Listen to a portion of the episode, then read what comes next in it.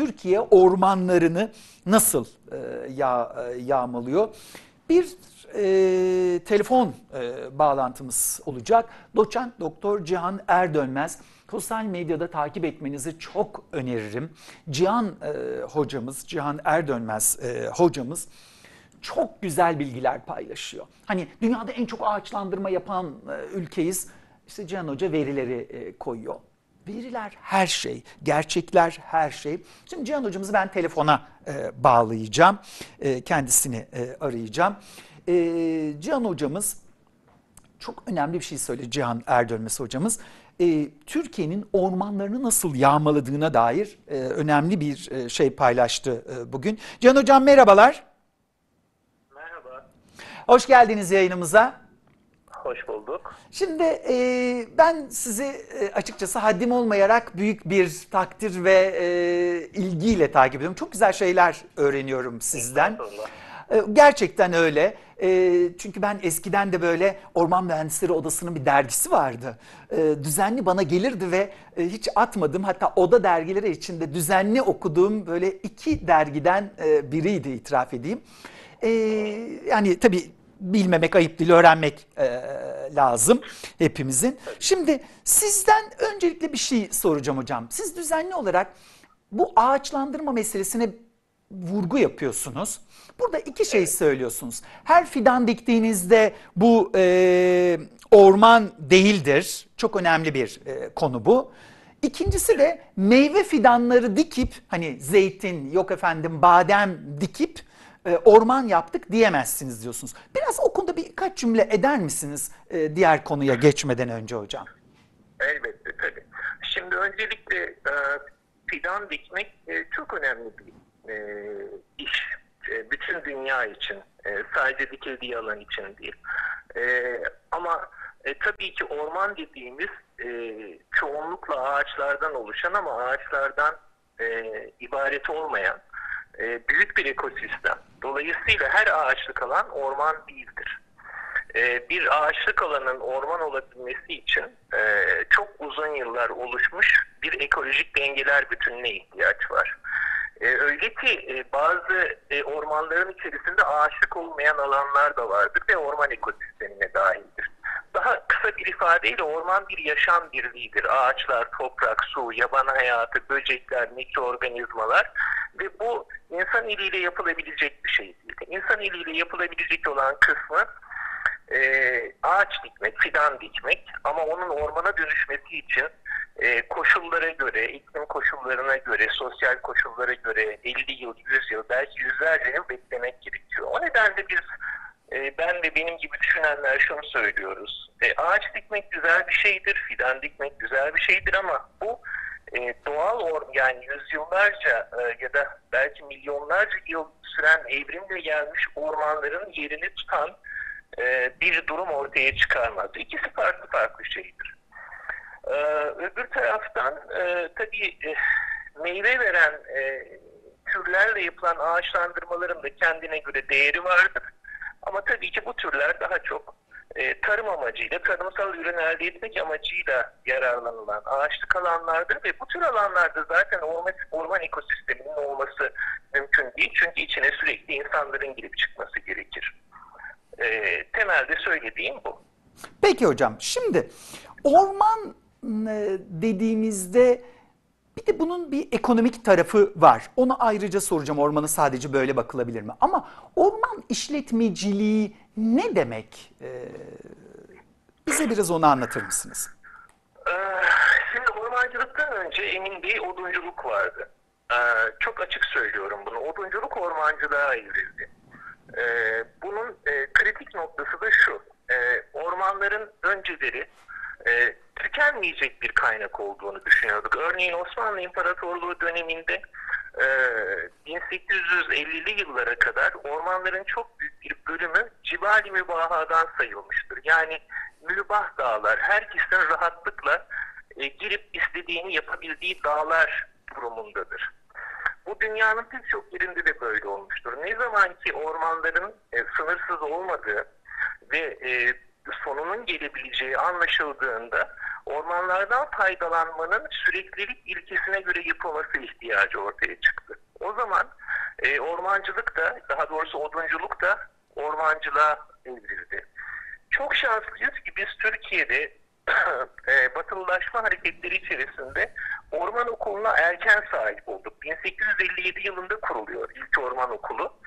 Dolayısıyla bu devamlılık prensibi, süreklilik prensibi Türkiye'de çok yaygın ve oturmuş bir ilkedir. Orman işletmeciliği kısaca e, ormanın odun da dahil olmak üzere topluma sunduğu ürün ve hizmetleri ormanın devamlılığına zarar vermeden karşılama işlemlerinin tamamıdır. Dikkat ederseniz buradaki kritik nokta ormanın devamlılığına yani ekosistemin devamlılığına zarar vermemek. Ee, ve Türkiye'de bu iş aslında son 10-15 yıla kadar da çok düzgün yapılıyordu. Ee, doğrusunu söylemek lazım. Evet ormanlara zarar veren bir takım faktörler vardı. Bunların değişik nedenleri vardı. Ama yerleşik bir ormancılık kültürü, ormancılık eğitiminin eski olması, yetişmiş uzmanların e, yaygın olması, ormancılık örgütünün bütün ülkeye yayılmış olması bu devamlılık ilkesi açısından çok büyük bir sorun doğurmuyordu. En azından orman işletmeciliği açısından. Fakat son yıllarda maalesef tablo değişti. Şimdi burada bir şey yapalım. Tabii çok da güçlü bir kanun vardı orman e, konusunda aslında koruyucu kanunlar. Çok iyiler. Türkiye'de genelde kanunlar iyi olur da uygulanmaz. Bunu da hepimiz hani e, biliyoruz. evet. Şimdi bir grafik yaptırdım ben sizin yazınızdan.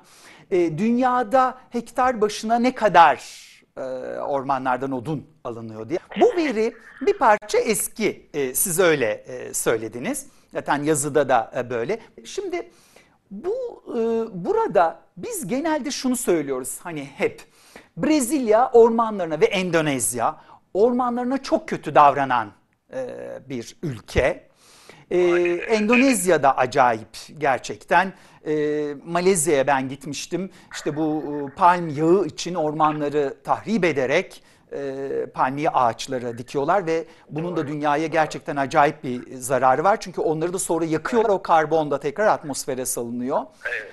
Ee, şimdi bizim Brezilya'dan daha şeyde olduğumuzu ben görünce açıkçası ben bir dehşete kapıldım. Çünkü hani Brezilya çok kötü mi? Evet çünkü Brezilya hani böyle Amazon'u yağmalı son yıllarda gerçi onlarda da böyle çok tepkiler yükseliyor bir sürü bir şeyler. Ama o Amazon'u açıp e, çiftçilere vermeleri falan binlerce yüz binlerce dekarı falan hani çok konuşulmuş bir şey. Türkiye'nin bu oranı beni açıkçası dehşete düşürdü e, hocam. Bunu biraz bize anlatır mısınız? Bu nedir? Şimdi e, Emin Bey, ormancılığın bir takım kendine has teknik tabirleri var. Mesela ormancılıkta hektarda servetten söz edilir. Yani bir hektarda e, bir hektarlık orman, ormancılığın temel ölçü birimi, alan birimi hektardır. Nasıl tarımda dönüm ya da dekar kullanılıyorsa, evlerimizde nasıl metrekareyi kullanıyorsak ormancılıkta da hektar kullanılır. 10 bin metrekareye karşılık gelir bir hektar biliyorsunuz. Ee, bir hektarda ne kadar ağaç servetiniz var? Bu yılda yıllık olarak bu ağaç serveti çap ve boy artımıyla ne kadar çoğalıyor? Ve siz bunun ne kadarını kullanabilirsiniz? Yani odun üretimi amacıyla. E, bu, bunun hesapları yapılır. Amenajman planlarıyla ortaya konulur. Amenajman da aslında İngilizce management kelimesinin Fransızca tabi. Bizim ormancılığımızın temelleri Fransızlar tarafından atılmış. Sonra Alman ekolün, ekolüne dönüş yapılmıştır.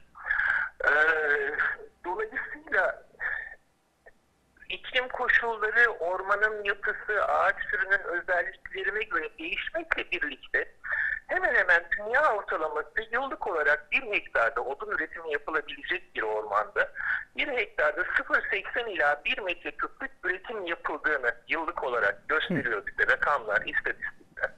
FAO'nun kaynağı herkese açık. Herkes istediği şekilde o rakamlara bakabilir. Aslında biz de oralardaydık. Bir 15 yıl öncesine kadar. Fakat biz şu anda o sizin gördüğünüz 2.4 rakamı 2011 verisi. FAO 2011 üretim rakamlarını kullanarak e, şeyini hazırladı. Halbuki 2018'de üretimimiz daha da arttı bizim ve bu 3 metreküplere plan geldi. Dolayısıyla e, üretim çok akıl almaz derecede arttı Türkiye ormanlarında. Ee, ama ormanlarımızın kapasitesi bunun için yeterli değil. Yani e, ormanlarımızın, Türkiye'deki ormanların servet olarak, artım olarak ve doğal yapı olarak bu üretimi kaldırması maalesef mümkün değil. Ama şöyle bir tablo var. E, özellikle ağaç levha endüstrisi Türkiye'de çok büyüdü. E, ve bu endüstrinin odun talebi çok arttı. Bir süre öncesine kadar bu endüstri dalı yurt dışından ithalatla odun e, e, temin ederek, işleyerek üretim yapabiliyordu. Fakat malum 2018'de yaşadığımız döviz krizi, ekonomik kriz halen devam eden, ithalat giderlerini çok arttırdığı için e, üretim yönünde daha fazla üretim yapılması yönünde hem e, hükümete hem Orman Genel Müdürlüğü'ne çok ciddi baskılar yapmaya başladı. E, ül- ülkenin ekonomik durumu da ortada. Yani orman, orman işletmeleri devlet orman işletmeleridir Türkiye'de. Çok büyük bir şans.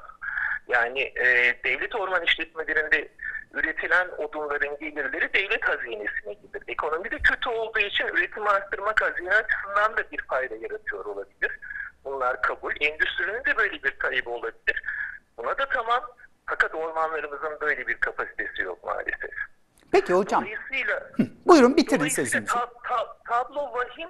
Bu tabloyu maalesef e, görmek çok kolay ama görmek mi istemiyoruz? Bilemiyorum. Kimse bu rakamlara itiraz da etmiyor. E, fakat e, Orman Genel Müdürlüğü'nün üst düzey yetkilileri biz bu üretimi 2019'da 30 milyon metreküpe 40'a 50'ye çıkaracağız diye iddialı, iddialı e, sözlerde söyleyebiliyorlar. Hayret içerisinde kalıyoruz biz de.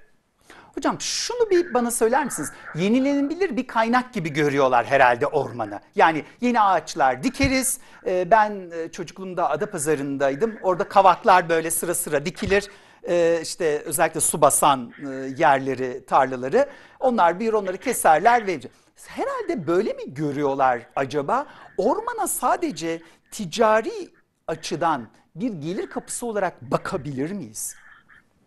E, mümkün değil. Böyle bakmak mümkün değil. Orman elbette, ormanlar elbette yenilenebilir kaynaklar ama yenilenme kapasitesi söz konusu. Yani e, şöyle düşünelim. Bir çiftliğiniz var, hayvancılık yapıyorsunuz E, ve işte hayvanlarınız yavruluyor vesaire. Et, yani et üretimi yapıyorsunuz ama yavrularla ürettiğiniz etten daha fazlasını her sene sattığınızda bir gün elinizde hayvan kalmayacak demektir. Çok basit bir şekilde.